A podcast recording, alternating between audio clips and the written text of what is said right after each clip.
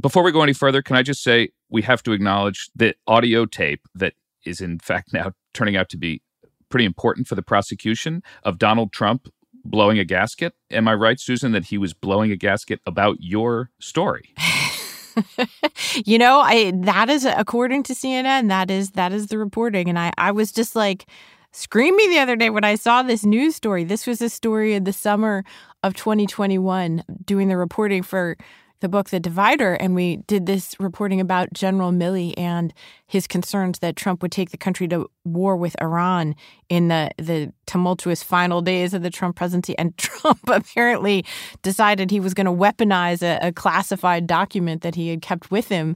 And it's all on tape. What an incredible. I think it's amazing. I mean, you may have played a huge part in the potential conviction of Donald Trump well, by, by just doing, but, but look at this. Also, let's just celebrate real reporting.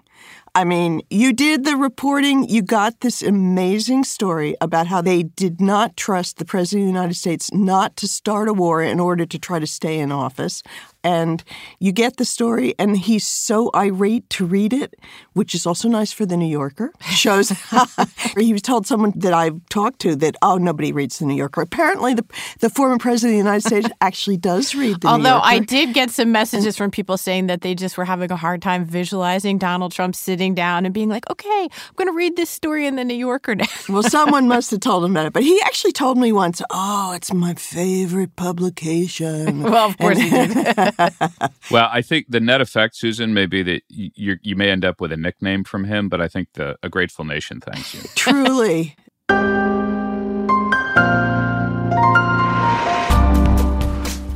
Welcome to the political scene, a weekly discussion about the big questions in American politics.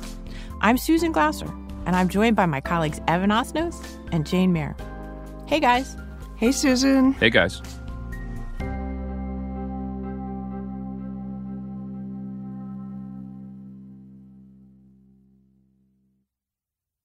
I want to try something I don't think we've ever done on the political scene before. I'm going to start with a poem from William Butler Yeats. Turning and turning in the widening gyre, the falcon cannot hear the falconer. Things fall apart, the center cannot hold. Mere anarchy is loosed upon the world. The blood dimmed tide is loosed, and everywhere the ceremony of innocence is drowned. The best lack all conviction while the worst are full of passionate intensity.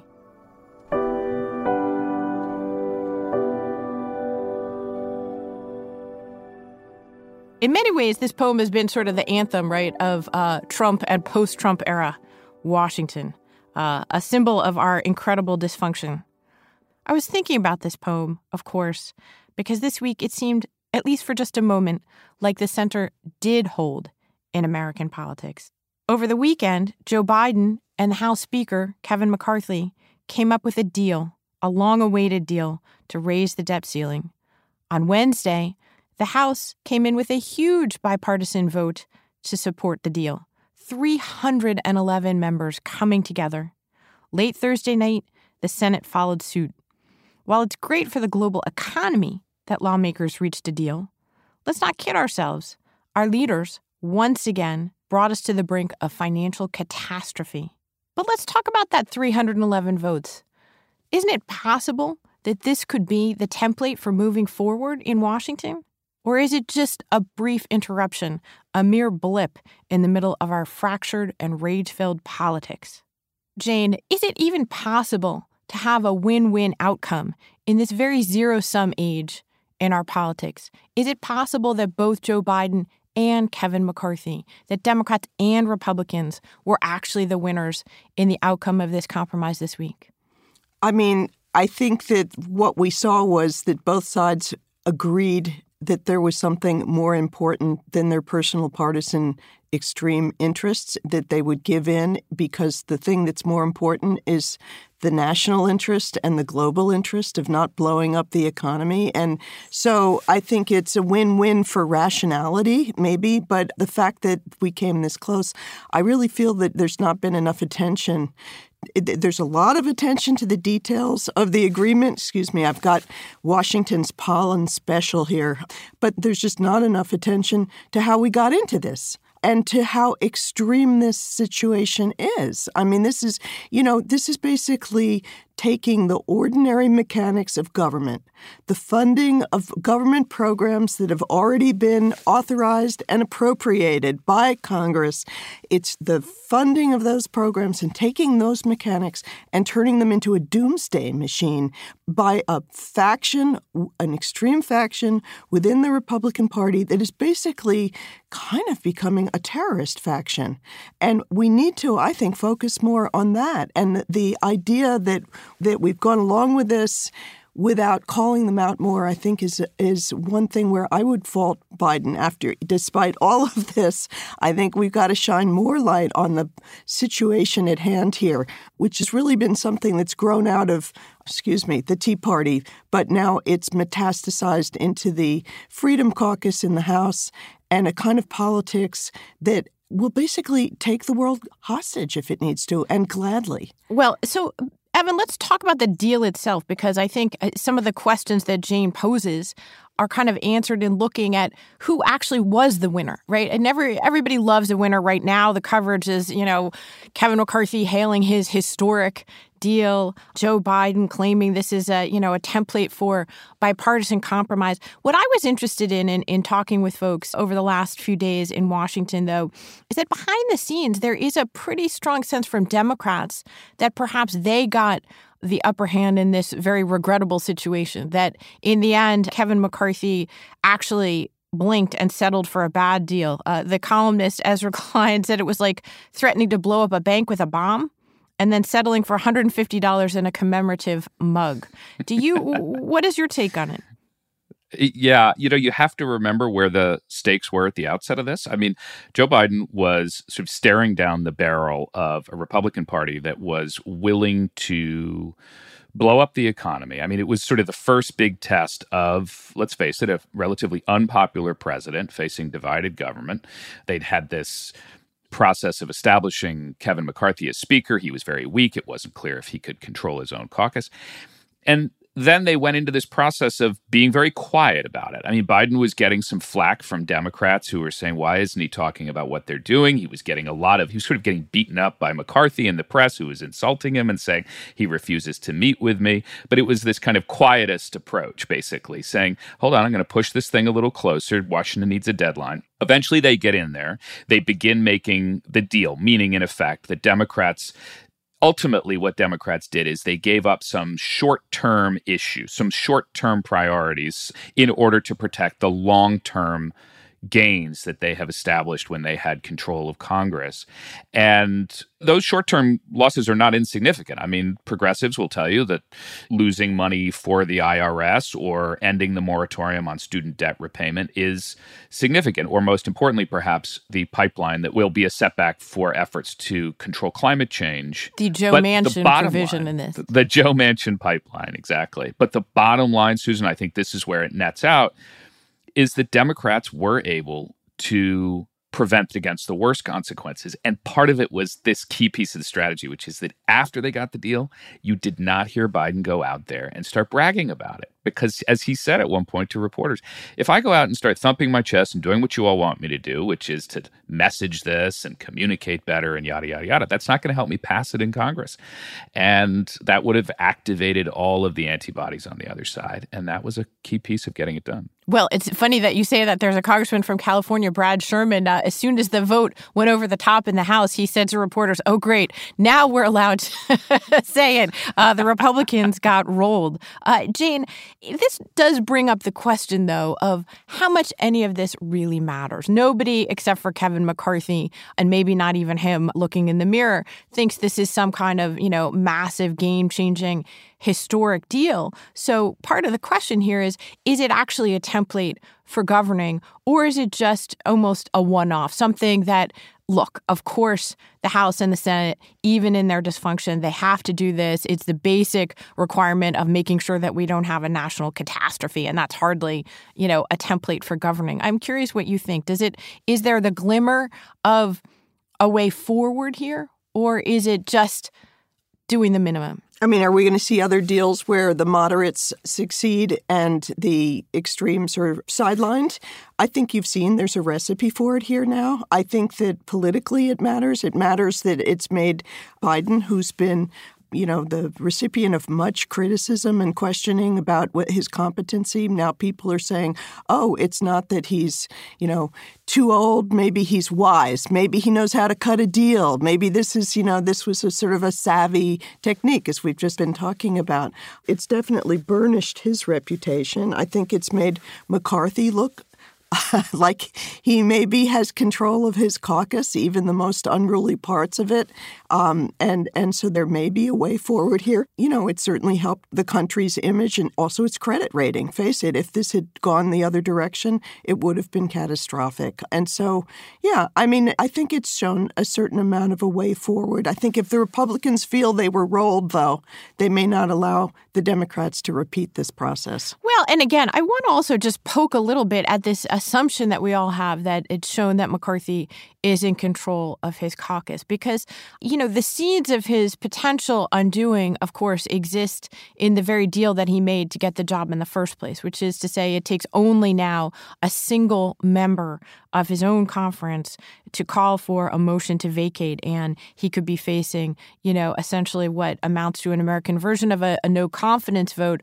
on the floor of the house. Some of the disaffected house freedom caucus members have said that they may actually pursue that next week when they come back. Evan, how likely do you think that is? And, you know, how significant do you think it is? One one notable fact about that overwhelming bipartisan vote in the House was that it was actually more Democrats in the end who yeah. voted for the deal than Republicans. And, you know, that's one of those kind of blinking red indicator lights that McCarthy doesn't necessarily have full control. Uh, he was actually taunted by the House Minority Leader, Hakeem Jeffries, about that in a floor speech in, in, at the end of the debate. He said, It appears that you may have lost control of the floor of the House of Representatives. Earlier today, 29 House Republicans voted to default on our nation's debt and against an agreement that you negotiated.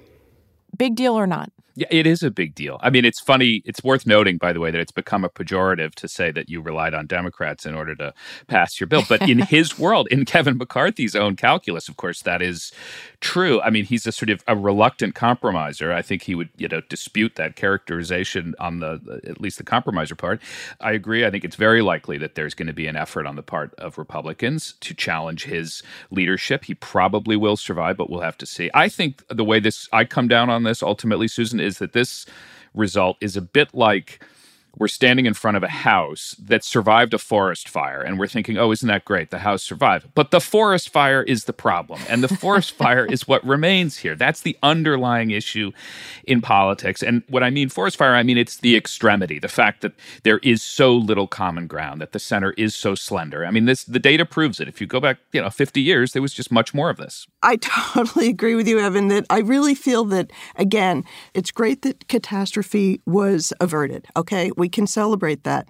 But let's look at what created this catastrophe. That the forest, as you, you put it, is and, and I and I while it's wonderful that Biden was by not speaking able to get a deal, but I think it's very worrisome that the messaging was missing from this White House, framing this matter as something where extremists and extreme and nihilist faction tried to take the entire world's economy hostage. And not only did they try to take it hostage, but look at the falsehood of their arguments. They're saying they're doing this because they're fiscal conservatives. Are they really? They raised the debt ceiling three times under Trump, and the deficit was enlarged by $7.8 trillion under Trump, and there was no complaint. This is about politics. This is not about principle, and it's about a political that is willing to take the world down with it. But you know, Jane, it's interesting that you say that because the Democrats I've spoken with are very confident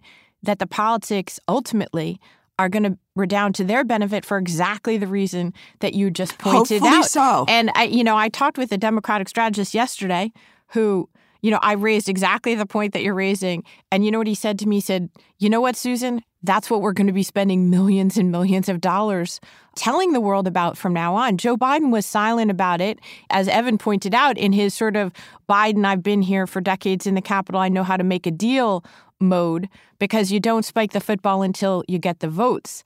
And the argument of Democrats is this is perfect for Biden 2024, right? That this mm-hmm. is a case study. It's example number one of why the MAGA extremists are too extreme, and that this is a group of people that were willing even to take our country into financial catastrophe in order to pursue self serving and extreme ends that aren't even supported by a majority of their own conference. And it takes us right to this bigger question of what is the center in American politics right now, and is there actually a political interest in both sides in shouting about the extremes. The the passionate intensity of the minority right now seems to be sort of governing the surround sound of our politics, which is why this seems like such an outlier moment, right? You know, that it actually could be good for Joe Biden to have these extreme opponents as he looks towards what could possibly get him reelected in 2024. Evan, how do you see this playing into actually the presidential campaign? I noted that Donald Trump, who had earlier said they should hold out, was notably silent when the deal actually came together. Do you think that we're going to hear more about this from the Biden people because it's a good example of the extreme opponents he's facing? What you're going to hear is not an abstraction. It is not even a hard thing for us to visualize. It is this contrast between, let's call it competence versus chaos. I mean, that is honestly how they're going to frame it. But I also think it's this question of reasonableness versus truly extreme behavior. And I, I, you know, I want to mention that, of course, we saw just recently the sentencing of a genuine extremist, a certifiable extremist, Stewart Rhodes, the leader of the Oath Keepers, who was sentenced to prison for 18 years. You know, of course, Republicans today would like to say this guy is in another universe from us, but that's nonsense. He's the end of a spectrum of behavior that goes from one kind of extremism into uh, the kind of extremism that we see playing out in politics. And the truth is that that idea that what the Oath Keepers or the Proud Boys, what those guys all represented was the idea of delegitimizing government and governance to the point that you actually end up taking up arms, which is of course what they did and what and what they've been sentenced for. But I don't think it's going to be a hard case to make, and it's in fact one of the only things that Americans feel positive, frankly, about Joe Biden is that the guy is just not an extremist. Even that's the knock on him if you're a progressive. But that's the case they'll make.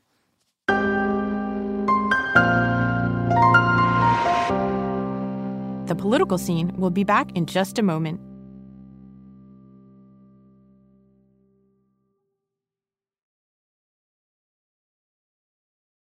I'm glad you brought up this Oath Keepers case and, you know, the broader challenge and pressure of this movement of violent white supremacy in our country, the willingness of a faction to attack our democracy itself. I, you could look at the court case in a, in, in a different ways. You can say, well, it is a victory for democracy, but it's also a reminder of the anger and the hate that is literally coursing through this country.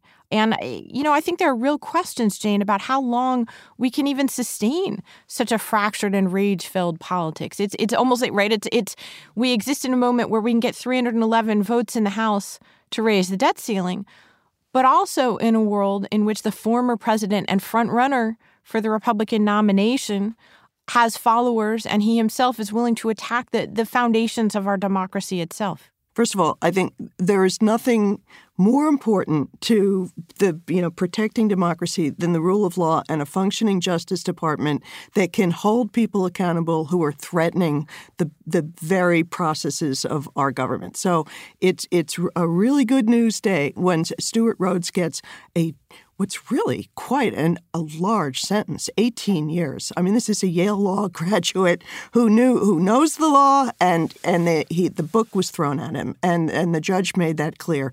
But i think while these cases are very important what to me is um, really I think, quite dangerous is what we hear coming from both DeSantis and Trump about these cases and about January 6th. I mean, what we've seen happen since that event, there was a kind of a shaming and a shock right after it, and even Trump was was shaken by it. He is now embracing it. And he is now saying that if he's elected president again, and DeSantis has said the same, they will pardon the January 6th um, insurrectionists.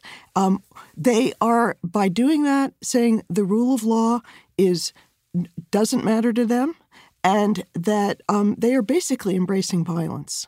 Um, and so I think the message there is watch that closely um, because that is the they are the front runners in the Republican Party, and that is what they're saying right now. Well, it's certainly revealing about where they think the political uh, momentum and the political advantage inside the Republican Party today is. Right, that they see that as advantageous to themselves to advocate something like that. Evan, this incredible tide of apocalyptic rhetoric. It's so at odds with the tone of responsible governance and bipartisan deal making we saw this week. You know, how do you, how do you reconcile those incredibly contradictory things? Uh, you know, the Republicans have spent the last several years calling Joe Biden a senile old man who can hardly, you know, get up in the morning and uh, you know is sort of uh, raving that they're he's leading the country to the brink of destruction that we are on the edge of a new civil war. Uh, Marjorie Taylor Greene even advocates a, a, divorce, a national divorce, as a result of what she calls the extremism of the Democratic Party. So, was this just like, you know, like a television show that had like a temporary interlude and now we're going to go hmm. back to our apocalyptic programming? I'm afraid that's exactly what's going to happen. I think that's the undertone. Look, there are sort of two different channels essentially going simultaneously. One channel is the actual work of politics, which you saw unfold over the course of the last couple of weeks, which is in the end technical and kind of unglamorous and happens largely behind closed doors. And it has to do with horse trading about one program or another. And then there's this other thing, which is a performative, inflamed, and inflammatory world, which, you know, there was a good column in the Times uh, just the other day by Tom Edsall, which he called The Politics of Delusion, which is really about the ways in which people dehumanize one another, obviously, mostly on the right towards the left, about how they describe their opponents as really, you know, mortal enemies. And the best, I, I will tell you, the best thing I've read about this topic is the historian Joanne Freeman at Yale, who wrote this book about the Congress before the Civil War. And I, I remember asking her, I said, you know, how is it that you had this process where these two worlds kind of merged where you had the the lawmaking world and the violence making world and she said ultimately it was about a period when the language of dominance, of aggression, and dominance is the key word, dominance rather than compromise, came to prevail because what happens at that point is it's like a runaway fire where other people then fall in line and begin to take up that language. And that's what worries me about the medium in the long term. There are so many issues in this country. It's not just something as no brainer as raising the debt ceiling. There, there, there are many issues in this country that appear to be polarizing because of the inability of our political system to do anything about them. But yet, in fact, there are large majorities of Americans who who support sensible uh, middle road approaches to them. I'm thinking of things like gun control, abortion access, even in many red states as well as blue states. Uh, there are reforms, there are policies that large numbers of Americans across political parties could agree upon. Uh, and yet, Jane, there's no sense that we're going to be moving toward consensus on any of those issues. I think you've got, I mean, among other things, and again, I agree that the Tom Edsall column was was terrific. It's kind of a compilation of the the some of the smartest thinkers about politics talking about polarization and what's driving it. And one of the things that comes to the forefront in it is that extreme polarization um, and this kind of catastrophe rhetoric and the idea of that we're at an apocalyptic moment where America might die and the other side are the enemy, um, all of that drives and motivates people to vote. so you've got you. It's actually a very useful tool to have this kind of rhetoric for political operatives. Um, they want to get their people out to vote, um, and so there's a there's a great sort of self-interested motivation in the parties to torque this up. Um, and and and unfortunately, there's not much of a motivation to try to calm people down and and look at what they have in common. It's almost becoming religious convictions rather than political parties. Um, it's a, it's about their affinity group and it's their team, and the other side are, are are lesser beings. And all of this is definitely we've seen it throughout history, prelude to the kind of things that lead to civil wars and to lead to violence. So, um, but there's not a really a great motivation for people to try to bring people together. Um, that may be what Biden's going to try to do during the during the election. Um, to you know, but we know that first there are the primaries, where basically um, stirring up people's partisan furies is what brings out the voters, and then and then there's a short period for the general election when supposedly everybody's supposed to come together again. Well, and of course, uh, it it looks right now that actually that was Biden in 2020, but that Biden in 2024 is actually going to be running against MAGA extremists and painting the other party as so out of control that they can't be allowed to have the powers of the governing. But to this this question of are we hurtling towards something, you know, irreconcilable? Evan, you've done a lot of reporting over the last few years on the question of income inequality in America and how much that's fueling this kind of rage-fueled politics, I have to tell you, there was a little bit of rage that I had when reading your most recent story for The New Yorker about how the super rich are hiring full on rock stars for private events, even their kids' bar mitzvah, you know, spending six figures, flying people on private jets, eh, you know. Eh, what do you come away from this reporting thinking about you know what it tells us about the state of the country? I mean you know uh, isn't some rage justified well, you know, in some ways, um, I feel like what does a political reporter in 2023 do when they can't possibly imagine doing another story about Washington? They go and they do a story about, you know, musicians doing private gigs because for me actually that really does get to questions of power and money. I mean, this is a sort of one in a series of pieces that are basically ways of writing about the fact that you have a period in American life. Obviously, we know that it's one of dramatic, really radical inequality.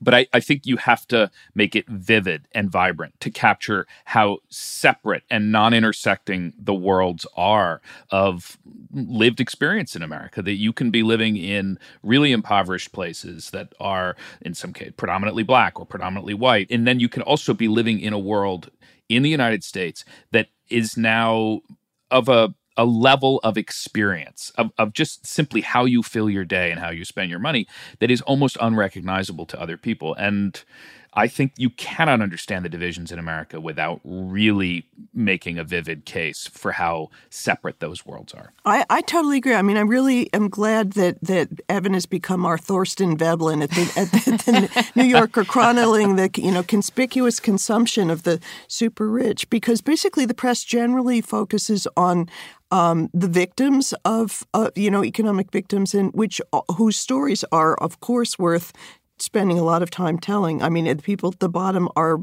being ground down into a state of misery that's that's you know beginning to feel like the Gilded Age all over again. It's you know, and and um, but to see the heedlessness of the super rich and the effort to try to one up those who are just maybe a million dollars um, less rich than they are, you really you it's it's a world apart and it makes me think that the one thing that was wrong about the um, Edsall piece, which talks about political delusions, is that this is not so delusional, really, this anger.